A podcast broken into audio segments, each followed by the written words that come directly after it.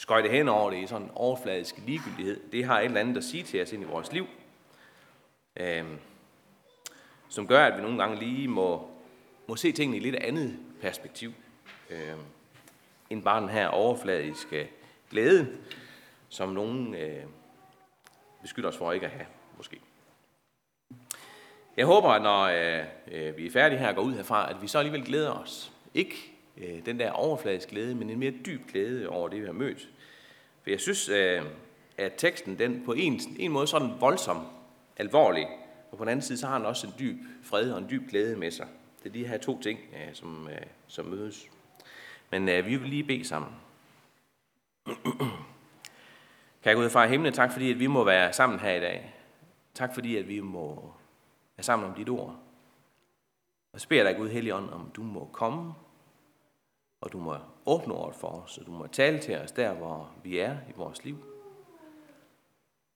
At vi må høre, hvad du har at sige til os hver især, igennem det, vi skal være sammen om nu. Tak fordi, at du har lovet at være blandt os. Og vi vil også bekende, at vi er helt afhængige af, at du åbner ordet for os. Vi vil bekende, at vi kan ikke selv få det til at blive til liv for os, men det må du gøre ind i vores liv her i dag. Amen. Men øh, vi vil rejse os, og så vil vi øh, læse teksten fra Lukas kapitel 22, vers 24 til 32. De kom også i strid om, hvem af dem, der skulle regnes for den største. Da sagde han til dem, Folkenes konger hersker over dem, og de, som udøver magt over dem, lader sig kalde velgørere. Sådan skal I ikke være. Men den ældste blandt jer skal være som den yngste, og lederen som den, der tjener. For hvem er størst? Den, der sidder til bords, eller den, der tjener? Er det ikke den, der sidder til bords? Men jeg er iblandt jer som den, der tjener. Jeg er det, der er blevet hos mig under mine prøvelser. Og ligesom min far har overdraget mig riget, overdrager jeg det til jer, for at I skal spise og drikke ved mit bord i mit rige, og I skal sidde på troner og dømme Israels 12 stammer. Simon, Simon, Satan gjorde krav på jer, for at sigte jer som hvide. Men jeg bad for dig, for at din tro ikke skal svigte. Og når du engang vender om, så styrk dine brødre. Amen.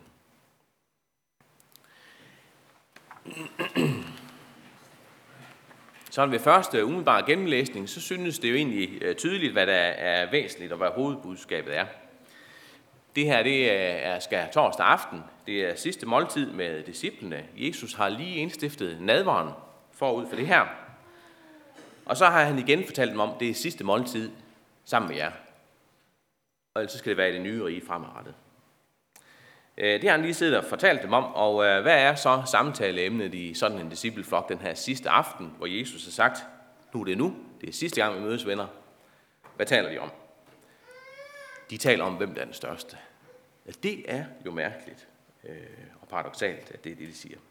Og hvis vi lægger mærke til det, så siger teksten faktisk, at disciplene kom også i strid om. Altså det har ikke været første gang, at de har diskuteret noget, og øh, tidligere i Lukas evangeliet kan man også læse om i kapitel 9, øh, hvor der står, at der opstod den tanke i blandt dem, hvem er dem, der mund var den største. Så det her tema, det er, været, øh, det er sådan en, en, en, en gammel, øh, et gammelt samtaleemne, der kommer ind her, midt i den her kontekst. Øh, og det er mærkeligt, at de øh, taler om det. Dengang sagde Jesus til dem, at den, der tager imod et lille barn, tager imod mig, øh, da de talte om det tidligere om i Lukas 9. De her 12 disciple, de har været en øh, flok individualister og en flok øh, egoister. Og de har nok i virkeligheden ikke været ret meget anderledes end os andre. De har været drevet af deres ego. Hvem er nu den største i blandt os? Hvem er det, der har den største værdi? Det kan godt være, Jesus, at du skal op og lide og dø nu her, og det er sidste aften, vi er sammen, men vi skal lige have styr på, hvem er os, der er den største først. Det er jo faktisk det, der er konteksten i dag. Og øh, det synes jeg godt nok er noget malplaceret, at det er det, de egentlig bruger tiden på her den sidste aften med Jesus. Især når man tænker på, at øh, påskemåltidet her øh, skal torsdag aften, det blev indledt med fodvaskning, hvis vi læser om i Johannes evangeliet, hvor Jesus han starter med at vaske deres fødder og vise dem, at det er ham, der er tjeneren. Helt praktisk. Forud for det her, det har du gået tre år hvor de har gået med Jesus, hvor han har vist dem, at han var den, der tjente de svageste øh, i samfundet, eller faktisk tjente han faktisk hele øh, spektret, alle sociale klasser. Han tjente dem alle sammen. Det havde de set i tre år. Og så står de alligevel her og diskuterer, hvem er den, der vil have der er den største.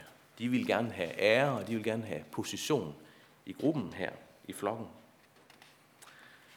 Og vi kan undre os over, at de ikke har forstået mere. Vi undrer os over, at de ikke kan forstå mere, havde forstået mere af det med, at Jesus han skulle lide og dø. Men det havde de ikke.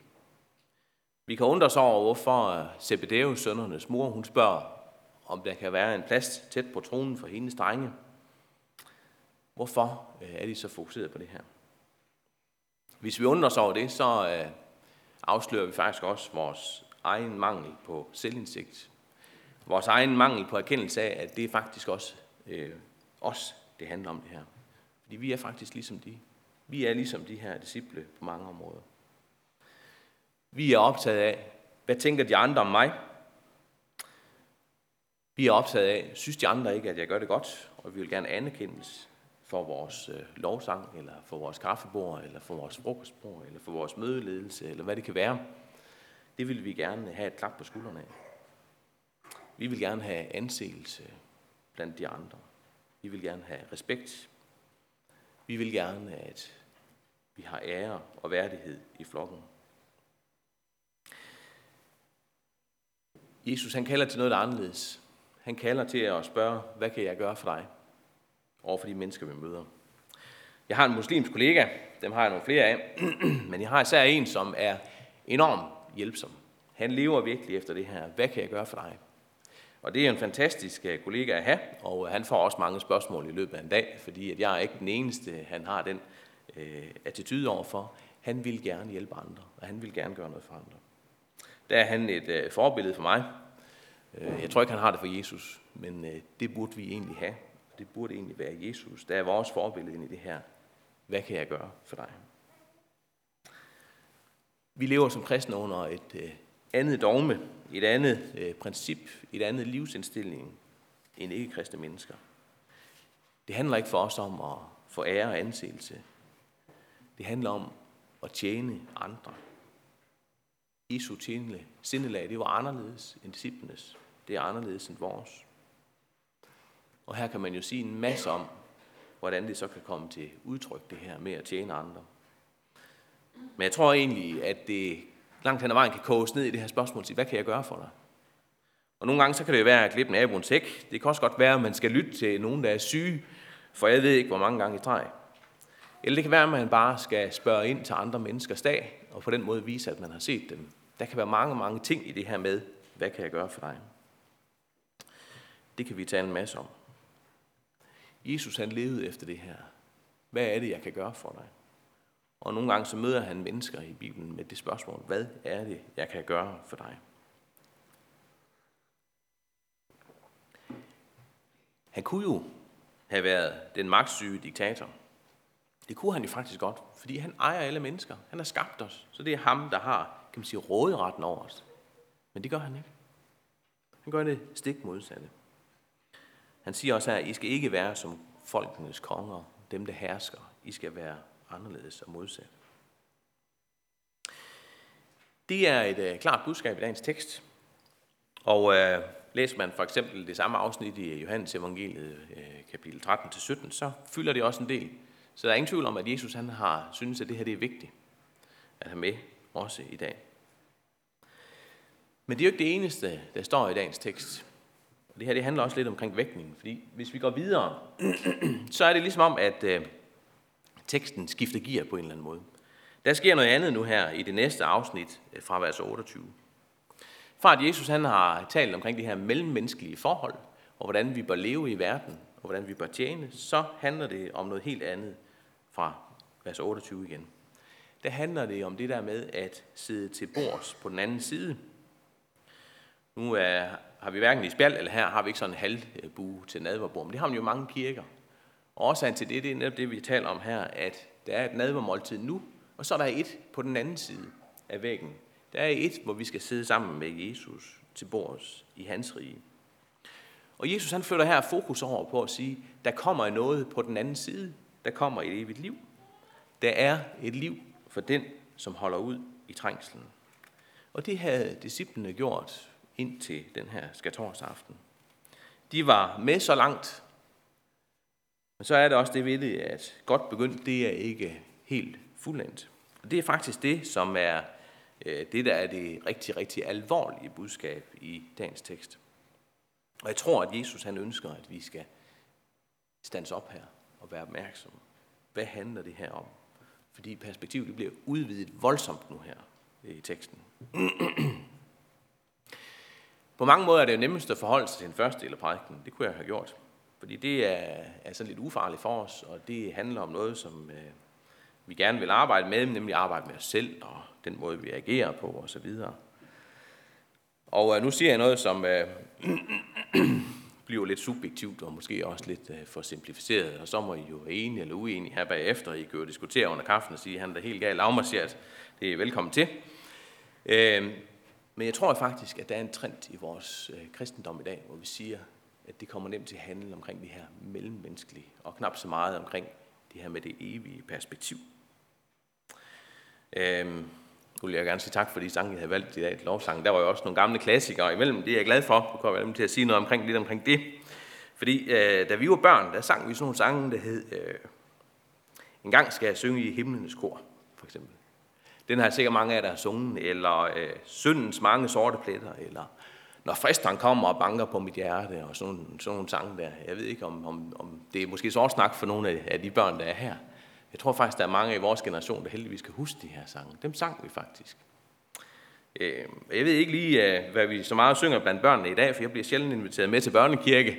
Men øh, jeg kender da i hvert fald nogle af børnesangene, og øh, jeg spekulerer nogle gange på, om vi ændrer retning i det her. Og det bliver igen min subjektive holdning, og den er I velkommen til at være enige eller uenige.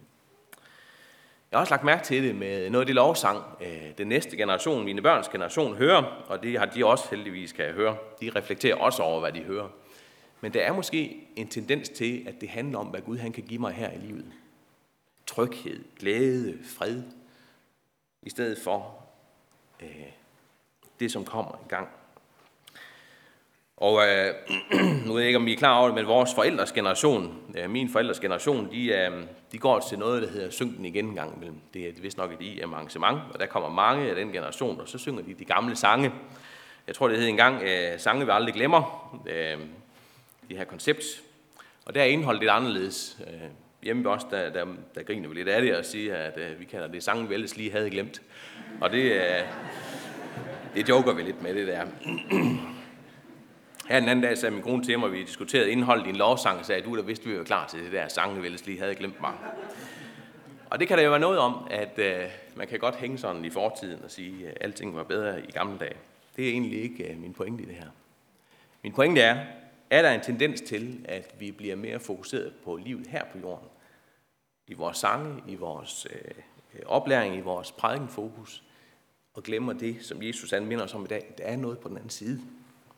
Der kommer noget engang, der kommer noget engang, der er mere vigtigt end det, som Jesus han også vil tilbyde mig her i livet. Og der er jo ikke noget forkert i at lægge vægt på den første del af prædiken her, eller den første del af teksten.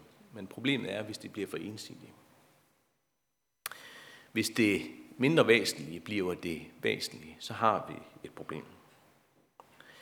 Jesus han advarer i dag Satan, i, eller Jesus advarer i dag Simon i vers 31. Simon, Simon, Satan gjorde krav på jer for at sigte jer som hvide. Satan gjorde krav på jer. Gælder det også for dig? Gælder det også for mig, at Satan gjorde krav, eller gør krav på mig? Ja, det gør det. Det er ikke kun sagt til Simon det her, i forbindelse med, at han fornægter Jesus. Det er sagt til hele discipleflokken. Satan gør krav på jer. Han gør krav på os. Og så fortæller Jesus det her med, at han vil sigte. Ligesom når man øh, kaster korn op, og så tager vinden de tynde skaller, de tynde dele og de lette dele og blæser det væk. Sådan er det egentlig, at Jesus han siger omkring discipleflokken, I vil blive kastet op i luften. Og det, der er for let, det blæser væk. Og det, der er noget substans og noget kerne i, det bliver beholdt. Sådan ønsker Satan at gøre med os.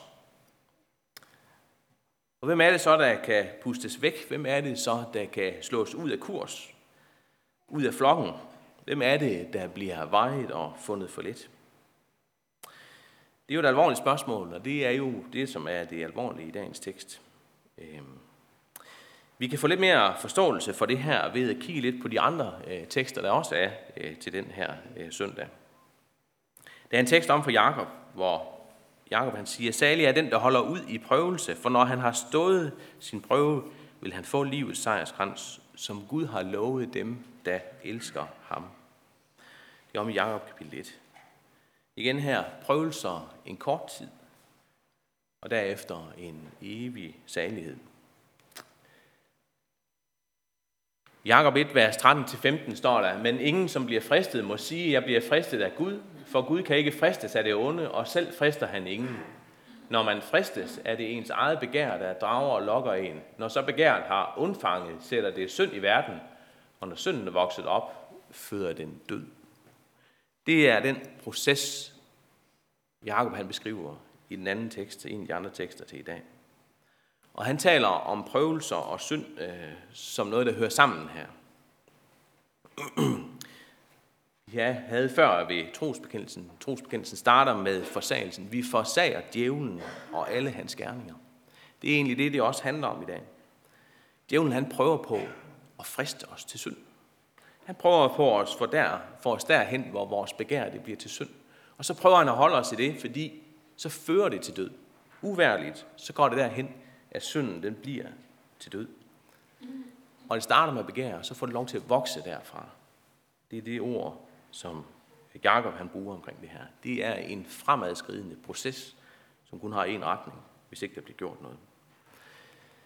Den anden øh, tekst er fra 1. Mosebog, øh, kapitel 4. Det er beretningen om Kain og Abel, og om øh, det afviste offer fra Kain, og kan man sige det første mor i menneskehistorien.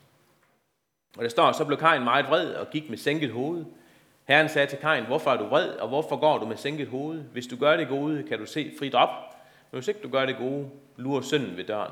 Den vil begære dig, men du skal herske over den. Igen her har vi noget med en proces. Det starter med, at Kain er vred. Gud opfordrer ham til opgør. Det gør han ikke. Han fortsætter med at være vred. Han går derfra uden at se op. Og så er det, at han går ud og øh, slår hans bror ihjel. Og så efter det, så kommer der faktisk det helt fantastiske i den tekst, at Gud han giver igen en chance for at få gjort op. Igen giver Gud faktisk ham en chance for at øh, bringe det frem for ham, men det gør han ikke. Til gengæld så øh, bliver Kain sendt øh, bort til noget, væk fra Gud. Og så på den måde har Satan egentlig lykkes med at gennemføre det, han gerne ville. For det var egentlig det, der var planen. Kunne han få Kain til at falde i søvn, Og kunne han få ham til at lade være med at få gjort synden op? Jamen så ender det borte fra Gud. Og det er jo det, som også er det alvorlige øh, tema øh, i dag, også for de tekster. At Satan, han vil gerne have os derhen, hvor Kain han endte. Han vil gerne have os derhen, hvor vi ikke længere kan se op til vores Gud. Hvor vi ikke længere frit kan bede til ham. Hvor vi ikke længere kan lægge alle ting i vores liv frem for ham. Hvor der er ting, som vi egentlig har lyst til at putte med og gemme lidt og sige, det kommer måske ikke så meget med et Guds liv ved. Hvis Satan han kan få os derhen, så har han vundet. Så er den her proces, der fører til død, så er den gået i gang. Og det er vores eget begær, der startede det, siger Bibelen. Det er ikke fordi, at der er nogen, der er skyld i noget her, ud over os selv. Det er vores egen lyst til synd i forskellige, øh, om, øh, i forskellige, på forskellige måder. Mange gange så er det begær efter anseelse og ære og være mere end de andre, for eksempel som i dagens tekst. Andre gange er det begær efter eje noget, som ikke er vores. Det er problemer med øh, noget, vi ser, eller hvad vi fylder os med, eller vort forhold til søndagen, som vi også har talt om øh, tidligere. Hebræerbrevet bruger begrebet synden, som så let omklamrer os i Hebræerne, kapitel 12. Det må vi gøre os fri med. Fordi det fører til død.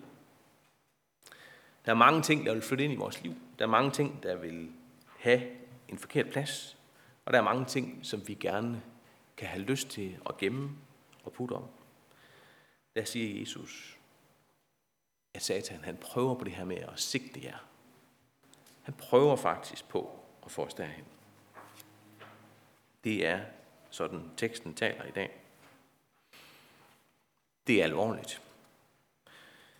Det kan godt være, at der er nogen, der synes, at vi engang imellem er øh, lidt nogle tørretriller som kristne, men der er faktisk meget på spil i vores liv. Der er faktisk meget her, som giver grund til alvor. Og så kan man måske også blive anfægtet og tænke, hvordan skal det gå mig? Hvordan øh, skal jeg stå imod de her prøvelser, når det nu er Satan selv, der er ude efter mig? Hvordan skal det dog kunne lade sig gøre og nå hjem? Og jeg kan jo godt mærke det i mit liv, den her kamp, der foregår. Hvordan skal det dog gå mig?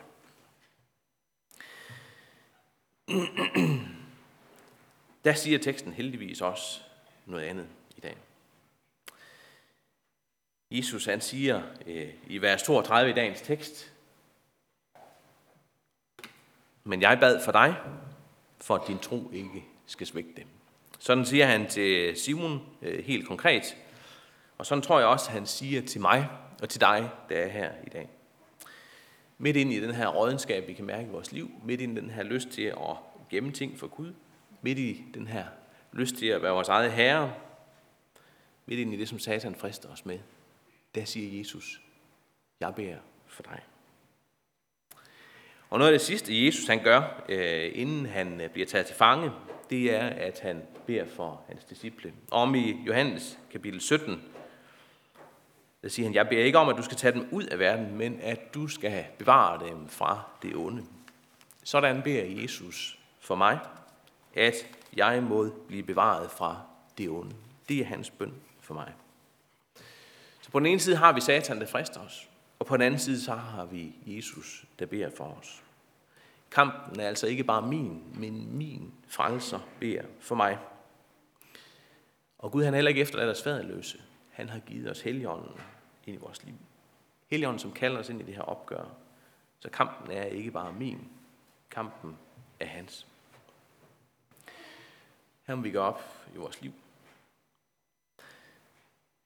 Hvis vi har læst videre om i Hebræerbrevet kapitel 12 omkring det der med, at synden så let omklamrer os, så står der også, hvordan vi gør os fri. Det står nemlig lidt længere hen. Der står, i det vi ser hen til troens banebryder og fuldender, det vi ser hen til Jesus.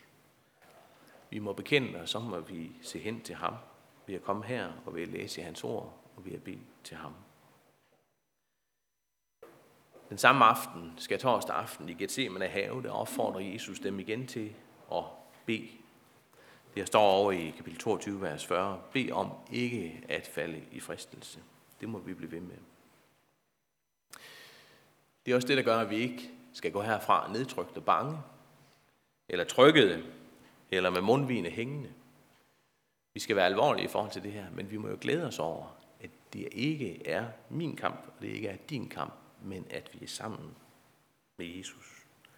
Og vi kan bede til ham i det her. Der er nogle øh, gode vers også fra Romerne 38 til 39, som jeg også vil gerne have taget med her til sidst. Jeg vidste på, at hverken død eller liv eller engle eller magter eller noget nuværende eller noget kommende eller kræfter eller noget i det høje eller det dybe eller nogen anden skabning kan skille os fra Guds kærlighed i Kristus, vor Herre. Det er virkelig dejligt at vide når vi er sammen om noget, der kan være tyngende og alvorligt. Der er ingenting, der kan skille os fra Guds kærlighed. Der er ingenting af det, vi gør, eller den måde, vi lever, eller den måde, vi tænker, som kan skille os fra Guds kærlighed i Kristus. Og når vi kommer derhen til, så er Satan fuldstændig uden våben. For der kan han ingenting gøre. Han kan intet gøre der, hvor vi lever i et åbent forhold med Jesus i alle ting i vores liv. Og det er virkelig stort, og det må vi glæde os over. Skal vi bede sammen. Kære Gud far i himlen, tak fordi, at du lever. Tak fordi, at du er den stærkeste. Og tak fordi du ønsker, at vi skal nå hjem til dig. Tak Jesus for din frelse, at den gælder alle dage. Og tak fordi, at der er ingenting, som kan anklage mig, fordi du har båret al min synd til Golgata.